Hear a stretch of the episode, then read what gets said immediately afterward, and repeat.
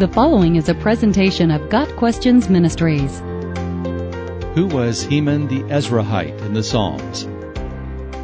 Heman the Ezrahite is the named author of Psalm 88 in the Old Testament.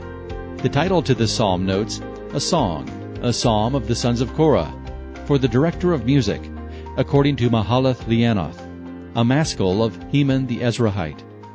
It is clear from this title that Heman was from the Sons of Korah, meaning from the family of Korah, and that Heman was likely both a songwriter and musician. Heman worked closely with King David, and is also named a seer in 1 Chronicles 25, verse 5. Another Heman is mentioned in 1 Chronicles 2, verse 5, but he is from the tribe of Judah, and a different Heman from the one mentioned in Psalms. The Heman in Psalm 88 is a Levite mentioned with his family line in 1 Chronicles 6, verse 33, from the Kohathites, Heman the musician, the son of Joel, the son of Samuel. Heman was the grandson of Samuel, the final judge of Israel, who appointed King Saul and King David.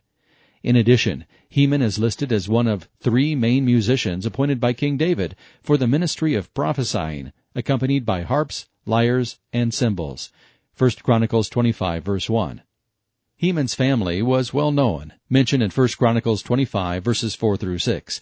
As for Heman, from his sons, Bukaya, Mataniah, Uziel, Shubiel, and Jeremoth, Hananiah, Hanani, Eliathah, Gedalti, and Romanti-Ezer, Joshbekesha, Malothi, Hothar, and Mahaziath. All these were sons of Heman, the king's seer. They were given him through the promises of God to exalt him. God gave Heman 14 sons and 3 daughters. All these men were under the supervision of their father for the music of the temple of the Lord, with cymbals, lyres, and harps, for the ministry at the house of God. His musical family of 14 sons and 3 daughters was prominent during the reign of King David. Heman and his family were also present when the Ark of the Covenant was brought to Jerusalem.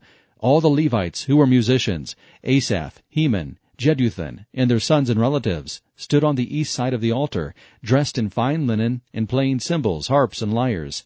They were accompanied by 120 priests, sounding trumpets. 1 Chronicles 5, verse 12.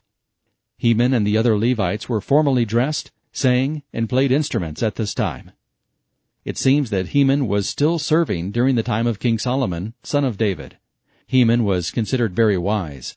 Solomon, the wisest of all, was compared to Heman. He was wiser than anyone else, including Ethan the Ezrahite, wiser than Heman.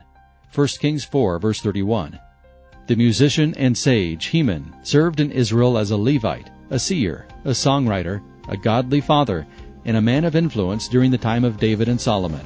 Today, his only known song is Psalm 88, a song of one passionate for God. Lord, you are the God who saves me. Day and night I cry out to you. Psalm 88, verse 1. God Questions Ministry seeks to glorify the Lord Jesus Christ by providing biblical answers to today's questions. Online at gotquestions.org.